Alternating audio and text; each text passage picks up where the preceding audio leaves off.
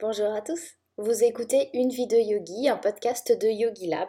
Je m'appelle Tiffen et je suis professeur de yoga sur le site yogilab.fr.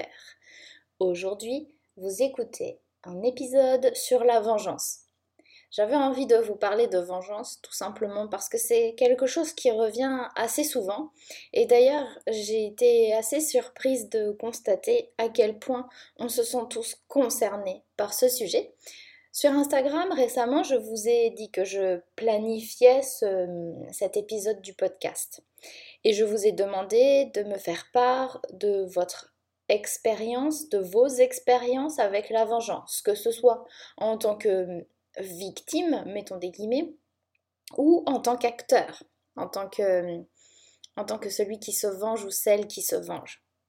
Alors, j'espère que vous allez bien m'entendre. Dehors, il y a une grosse averse, ça fait beaucoup de bruit. Alors, j'espère en tout cas que la qualité du son sera quand même acceptable. Bon, alors, vengeance. Vous, vous connaissez très certainement l'expression la vengeance est un plat qui se mange froid. Mais qu'est-ce que ça veut dire?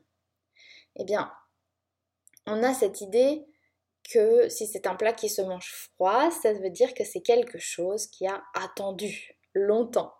Pour le vengeur, les représailles généralement les plus réjouissantes vont s'exécuter un certain temps après l'affront qu'ils ont éprouvé. Il peut ainsi, ce vengeur, préparer avec soin sa vengeance pour qu'elle frappe son adversaire presque au dépourvu quand ce dernier n'est plus sur ses gardes. Alors, est-ce que la vengeance est une justice sauvage? Est-ce que c'est une prison? Est-ce qu'elle nous offre vraiment un soulagement? Elle est bien souvent l'âme des personnes qui ont souffert, qui se sont senties humiliées, trahies ou en proie à la colère. Euh, alors ne nous l'aurons pas, hein. la vengeance c'est quelque chose qui nous habite tous. La seule différence, c'est notre action face à ce sentiment de vengeance. En gros, la question c'est jusqu'où est-ce que nous sommes prêts à aller? Que faisons-nous quand nous avons cette envie de vengeance? Si on part du principe qu'elle nous concerne tous, eh bien, comment réagissons-nous tous? Il est fort probable que nous ayons tous des réactions différentes, et ça, vous me l'avez très bien confirmé sur Instagram. Partons du principe que les gens font ce qu'ils ont envie de faire. Alors parfois, ça va aller dans notre sens et dans ce cas, nous serons satisfaits. Parfois, ça va aller contre nous et là, nous ne serons pas d'accord. Si l'action est contre nos principes, contre nos valeurs ou contre nos croyances, alors nous ne serons pas satisfaits. Pourtant, les gens font ce qu'ils veulent, mais parfois, ça ne nous plaît pas. De notre côté, nous faisons notre mieux. D'ailleurs, tout le monde fait de son mieux. Parfois, euh, notre mieux n'est pas assez. Et quand notre mieux n'est pas assez, l'autre est mécontent. Et quand le mieux des autres n'est pas assez, eh bien c'est nous qui sommes mécontents. Alors comment on fait pour réconcilier tout ça? Eh bien dans cet épisode, je vais tenter de vous proposer de regarder les choses avec une autre perspective, euh, c'est quelque chose qui nous est proposé bien sûr dans les Yoga Sutras. Si vous êtes curieux et si le livre est à votre disposition, vous pouvez vous référer au Sutra 12, 13, 14. Alors, on va voir aussi ensemble une sorte de remède à la vengeance. Commençons par expliquer que la vengeance n'est pas une riposte. Il faut bien comprendre de quoi on parle. La riposte, c'est une réponse qui est immédiate, c'est une réaction à quelque chose qu'on nous a fait ou qu'on nous a dit. Par exemple, si quelqu'un bouscule une autre personne dans la rue, alors cette autre personne pourra l'insulter. Ça, c'est une riposte. C'est quelque chose qui arrive immédiatement après. Une vengeance, c'est quelque chose qui va arriver plus tard, qui est souvent prémédité. Elle se réfléchit. C'est un véritable plan qui peut se créer quand on a envie de faire les choses avec violence. Vous connaissez certainement l'expression œil pour œil, dent pour dent. Œil pour œil, à l'origine, c'est pas vraiment une vengeance. En fait, c'est la recherche de rétablir l'équilibre. œil pour œil, c'est avec une notion d'équilibre et de justice presque. C'est tu m'as fait du mal, alors je vais t'en faire aussi pour me remettre au même niveau. Et ce qui se passe souvent, c'est que la vengeance ne va pas suffire et qu'il faut répéter l'acte encore et encore pour sentir qu'elle va porter son effet. Les vengeances les plus perverses sont bien entendu celles qui sont orchestrées par les personnes qui nous connaissent le mieux. Une vengeance efficace est une vengeance qui appuie sur nos points faibles et bon, nous en avons tous. Dans certaines cultures, la vengeance est une norme. C'est presque un honneur même. Dans certaines cultures, c'est un moyen, comme je vous le disais, de rétablir l'équilibre qui a été perdu. Dans l'étude des systèmes de justice, si on regarde bien, la règle œil pour œil a existé réellement pendant longtemps dans beaucoup de cultures et encore aujourd'hui elle existe dans certaines. Mais dans notre culture, je pense que vous serez d'accord pour dire que la vengeance n'est pas la norme. Elle est plutôt vue comme quelque chose de négatif même. Alors si on se venge, ça va signifier par conséquent que nous allons en plus de ça ressentir de la culpabilité parce que c'est quelque chose que notre société ne semble pas affecter. Alors, sauf cas exceptionnel, on va pas souvent se vanter de s'être vengé. Alors, bien sûr, je vous dis sauf cas exceptionnel, hein, parce que j'imagine que vous avez déjà connu des personnes qui étaient fières de vous raconter leur vengeance. J'ai pu échanger avec vous sur le sujet sur Instagram, comme je, vous le disais, en vous posant la question euh, de ce que vous pensiez de la vengeance, euh, si vous l'aviez vécu et comment. Vos réponses étaient presque toutes données dans un contexte de relation amoureuse. Il y avait aussi quelques exemples au travail. C'est intéressant parce que beaucoup d'entre vous parliez de votre vengeance comme quelque chose que vous regrettiez, même si sur le coup, vous parliez d'un certain soulagement. Et quand vous, vous faisiez l'objet d'une vengeance, vous m'avez expliqué que vous le viviez mal. Alors là, on voit que c'est tout à fait logique, parce que la personne qui cherche à se venger veut justement nous faire du mal. Alors c'est en effet, comme je vous le disais, quelque chose qui peut être violent si la personne vous connaît bien, notamment elle saura où appuyer, où ça fait mal. Peut-être que vous avez déjà écoutez l'épisode sur les cléchats. Ce sont nos cinq, afflictions. Euh, c'est dans l'épisode numéro 28 du podcast, Une vie de yogi. Et dans cet épisode, nous parlons de nos cinq afflictions, qui sont des émotions. Alors, je vous propose qu'on les révise ensemble. Avidya klesha, ça c'est l'ignorance. Asmita klesha, l'égoïsme. Dvesa klesha, ce sont nos aversions. Et Abinidvesa Klesha, c'est la peur. Ces cinq afflictions, elles sont la source de notre envie de se venger bien souvent. Les Yoga Sutras de Patanjali nous proposent l'idée que toute action est dérivée de ces cinq kleshas. Toutes nos actions, en plus de ça, sont accompagnées de conséquences.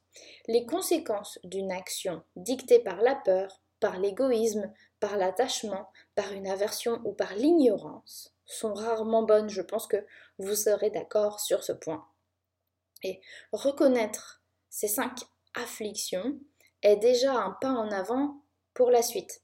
Si vous ressentez ces émotions et que vous avez envie de vous venger, au moins vous comprendrez d'où vient cette envie. Mais ensuite, on fait quoi? Alors, je vous propose une notion de même la compassion et la gratitude comme étant un remède. C'est ce que j'aborde en dernier dans ce podcast, tout simplement parce que je vous sens déjà me dire comment veux-tu que j'ai de la gratitude quand on m'a menti, quand on m'a trompé, quand on m'a trahi ou quand on m'a blessé? C'est très simple à comprendre à comprendre, j'ai bien dit. Après, pour la mise en place, c'est un petit peu plus difficile. Une bonne méditation pourrait vous être utile. Mais d'ailleurs, je vous ai préparé une méditation sur le pardon. Si vous avez l'habitude de méditer seul, vous pourrez méditer efficacement sur le pardon seul. Et si vous n'avez pas l'habitude de méditer seul, alors vous pouvez essayer cette méditation. Je pense qu'elle vous plaira. Si la méditation n'est pas encore pour vous, vous avez aussi un cours de yoga très doux, un yoga méditatif, qui nous permet de poser les bases du pardon et de réfléchir sur la, question tout en bougeant dans des postures qui sont douces, qui nous permettent de nous étirer et de réfléchir en même temps. Et bien sûr, vous savez où trouver ça. C'est sur Yogi Lab. Mais revenons à nos amis gratitude et compassion. Je vous propose pour bien comprendre que nous prenions un exemple. Et celui qui est revenu le plus souvent sur Instagram, c'était j'ai trompé mon copain ou ma copine et il ou elle se venge. Ou alors on m'a menti et j'en veux à la personne qui m'a menti. Partons du principe que quelqu'un vous a menti. C'est une personne en qui vous aviez entièrement confiance et là elle vous ment. Donc à vos yeux, certainement, elle vous a trahi. Elle trahit la confiance que vous lui accordez et il est en ordre de se venger pour remettre, rétablir l'équilibre qui existait. Alors, je vais faire une petite parenthèse rapide pour vous dire que la vengeance présuppose une relation d'égal à égal. Au départ, en tout cas. Nous nous estimons être l'égal d'une autre personne, et parce que cette personne nous a fait quelque chose, elle nous a rabaissé. La vengeance va nous permettre de remettre les compteurs à zéro et de nous remettre à égalité. Elle va rétablir l'équilibre. En tout cas, c'est ce qu'on pense. Mais j'aimerais vous proposer une autre idée. La personne qui vous ment, avant tout, qu'est-ce qu'elle fait? Elle se fait du mal à elle-même, parce qu'elle trahit ses propres mots. Elle se trahit elle-même. C'est pareil pour la personne qui trompe quelqu'un. Chacun est responsable de ses actes. On l'a vu au début, chacun fait ce qu'il veut et chacun fait de son mieux. Celui qui agit est l'auteur. Son acte lui appartient. Ce qui vous appartient à vous, c'est votre réaction face à cet acte. Et il est fort probable que vous soyez blessé quand on vous a fait du mal. J'ai envie de dire, nous sommes tous humains, c'est tout à fait normal. Et est-ce qu'il faut alors retirer cette sensation, cette blessure, cette émotion de tristesse? Eh bien non, par contre, nous pouvons tout à fait vivre notre émotion, la laisser porter ses fruits. Après tout, l'émotion, c'est un message, c'est une information. Alors, si vous vous sentez blessé, c'est parce qu'il y a un message à comprendre. Si vous faites quelque chose et que quelqu'un d'autre se sent blessé, alors c'est elle ou lui qui a un message à comprendre. Et pour ce qui est de la compassion, j'aimerais que l'on revienne sur l'idée que chacun fait de son mieux. Dans les meilleurs comme dans les pires moments, chacun d'entre nous, nous faisons de notre mieux. La vie est belle si on sait voir sa richesse. Souvenez-vous aussi de l'idée que finalement on crée notre propre réalité.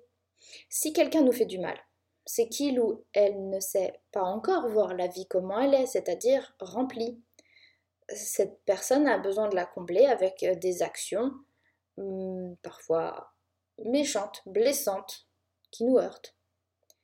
Et nous avons tous des lacunes ici et là. Nous avons tous fait du mal à quelqu'un, que ce soit volontairement ou non, et nous nous sommes tous considérés un jour comme victimes du mal que quelqu'un d'autre nous a fait. Et pourquoi? Pourquoi compassion alors? Eh bien, parce que j'aimerais qu'on revienne à cette idée que finalement chacun fait de son mieux. Si quelqu'un nous a fait quelque chose, eh bien, c'était de son mieux. Nous pouvons aussi parler de gratitude parce que si la vie met la lumière sur un mensonge, sur la tromperie, sur la trahison ou sur autre chose. Si cette vie vous permet de voir ces mensonges orchestrés par telle ou telle personne, alors vous vous rapprochez de ce qui est la réalité, de la vérité. La vie vous montre la réalité. Vous êtes moins dans l'illusion. C'est douloureux, mais c'est un cadeau si on prend les choses de cette façon. Alors est-ce que ça nous met sur le chemin du pardon? Est-ce que celui qui a fait mal mérite la punition que la vengeance constitue, eh bien, si on pose ces questions, c'est un petit peu parce qu'on a le regard tourné vers l'autre, encore une fois. On va partir du principe que nous avons tous envie de vivre heureux. Nos actions ont pour but de nous rendre heureux. Mais nos afflictions rendent cette idée du bonheur parfois erronée et nous allons aller chercher au mauvais endroit. Nos actions ont toutes un impact sur le monde. Les actions des autres peuvent avoir un impact sur vous et vos actions peuvent avoir un impact sur les autres. Même si on ne le perçoit pas tout de suite, il y a forcément une conséquence. Et vous connaissez certainement l'idée que on récolte ce qu'on sème. Vous savez que vous voulez le bonheur et l'autre en face de vous veut la même chose. Donc l'autre en face de vous qui vous insulte, qui vous ment, qui vous trompe, eh bien, il veut le bonheur et il pense que c'est ainsi qu'il le trouvera. Vous, si vous insultez, vous mentez ou vous trompez quelqu'un, vous recherchez le bonheur. Peut-être que vous le recherchez au mauvais endroit. Peut-être que vous recherchez quelque chose d'immédiat, une satisfaction immédiate, mais totalement impermanente. On peut, dans ce cas, considérer, en quelque sorte, que vous cherchez le bonheur au mauvais endroit. Bon, et si vous vous laissez consommer par la vengeance, alors vous vous créez une atmosphère négative et vous êtes responsable de ce que vous créez autour de vous. Si vous voyez que l'acte qui vous a fait du mal est quelque chose d'extérieur et que votre réaction est votre seule responsabilité, alors vous vous rapprochez de la vérité. Votre affaire à vous, c'est d'être heureux. Et ce que font les autres, c'est leur affaire. L'idée que chacun fait de son mieux avec les dispositions qu'il a au jour où il commet son acte est quelque chose qui est assez rassurant. Ça ne vient pas supprimer la douleur d'un mensonge, la douleur d'une tromperie, mais ça nous permet de tourner le regard vers nous et à notre tour de nous accorder la bienveillance, de nous dire que nous aussi nous faisons de notre mieux. Si vous avez fait du mal à quelqu'un, vous faisiez très certainement de votre mieux. Dans la recherche du bonheur, vous faisiez de votre mieux pour vous trouver heureux, vous faisiez de votre mieux avec ce que vous aviez à votre disposition et avec les connaissances que vous aviez au moment où vous avez agi. C'est pareil pour l'autre. C'est pareil pour celui ou celle qui se venge. Bien souvent, celui ou celle qui se venge est une personne blessée, une personne humiliée, qui ne voit rien d'autre que ça comme option pour se sentir mieux. Et il est prouvé que bien souvent, la vengeance soulage. Mais elle soulage très temporairement. Et ensuite, c'est la culpabilité qui revient. Et la culpabilité, comme vous le savez, c'est une émotion qui est plutôt négative qu'on cherche tous à éviter. Alors pour s'éviter cette culpabilité engendrée par la vengeance, on peut faire ces exercices plusieurs fois ensemble en sachant que c'est un effort parce que c'en est un de mettre en pratique la gratitude la gratitude que la vie nous a montrée et aussi mettre en pratique la compassion en gardant en tête que chacun fait de son mieux avec ce qu'il ou elle a à sa disposition au moment où il ou elle agit. Souvenez-vous que nous créons notre propre atmosphère. Quelle atmosphère voulez-vous vous créer? Qu'est-ce que vous mettez dans votre maison? Des jolies décorations, des choses qui vous plaisent, des souvenirs, des choses qui vous rappellent l'agréable. Est-ce que vous aimeriez mettre une grosse poubelle remplie de déchets dans votre salon, juste à côté de vous, sur votre place, à côté de votre place préférée sur votre canapé? Non. On fait pareil avec notre tête et avec nos pensées. Sauf que c'est beaucoup plus difficile à contrôler que juste mettre à la poubelle. Ou alors est-ce que ça l'est vraiment? En disciplinant l'esprit avec la méditation, bien souvent, on arrive à des résultats assez incroyables. Et je peux vous le dire parce que je l'ai vécu assez récemment. Avec Yogi Lab, j'étais happée par tellement de projets et tellement de choses en même temps que je vous avoue que j'ai un petit peu laissé de côté la méditation. Et ça a été une expérience extraordinaire parce que je me suis aperçue à quel point mes pensées et mes émotions pouvaient devenir quasiment hors de contrôle. Comme la négativité a tendance à revenir si vite parce que c'est ce que l'ego adore nous rappeler. Alors, j'ai repris la méditation et c'est un petit peu comme la mémoire musculaire. Plus on s'entraîne et plus on a de chance que ça aille bien, que ça revienne vite. Vous faites des asanas sur votre tapis pour entretenir le corps, pour entretenir le souffle. La méditation, c'est le sport, mais pour le cerveau. Alors, c'est un exercice super intéressant. Si vous ne connaissez pas la méditation, j'ai une bonne nouvelle pour vous. Pavel est en train de vous préparer une session qui va durer 21 jours pendant laquelle vous allez méditer tous les jours en commençant par une minute et en terminant par 21 minutes de méditation. Vous allez être épaté à tel point, vous allez voir que vous ne vous rendrez même pas compte que vous avez médité 20 minutes. Mais en attendant, parce que c'est en cours de préparation et parce que ça demande beaucoup de travail, Pavel vous a aussi préparé une méditation quotidienne qui est sur Yogi Lab. Et comme je vous le disais, je vous ai préparé, moi aussi, une méditation sur le pardon. D'ailleurs, ce sera le thème du prochain podcast, du prochain épisode, que j'ai hâte de partager avec vous aussi, parce qu'il est en lien avec la vengeance. Alors, si vous vous sentez concerné par cette idée de vengeance, s'il y a eu un événement récent qui vous est arrivé, eh bien j'espère que cet épisode vous aura aidé à y voir plus clair, à prendre du recul et surtout à prendre soin de vous, à prendre soin de vos émotions, à prendre soin de vos pensées.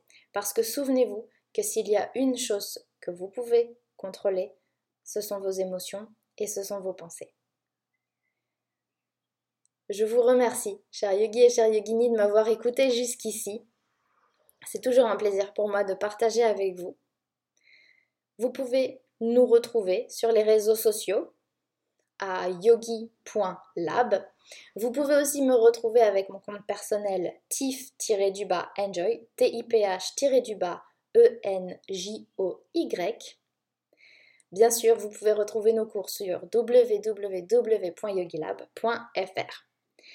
Si vous avez aimé ce podcast, alors partagez-le avec vos proches parce que peut-être que eux aussi se sentiront concernés par cette idée de vengeance. Et surtout, si vous l'avez aimé, laissez-nous des étoiles.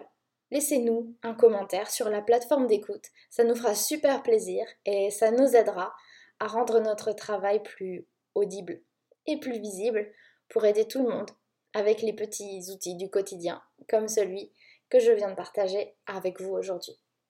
Je vous remercie pour votre écoute et je vous dis à très bientôt.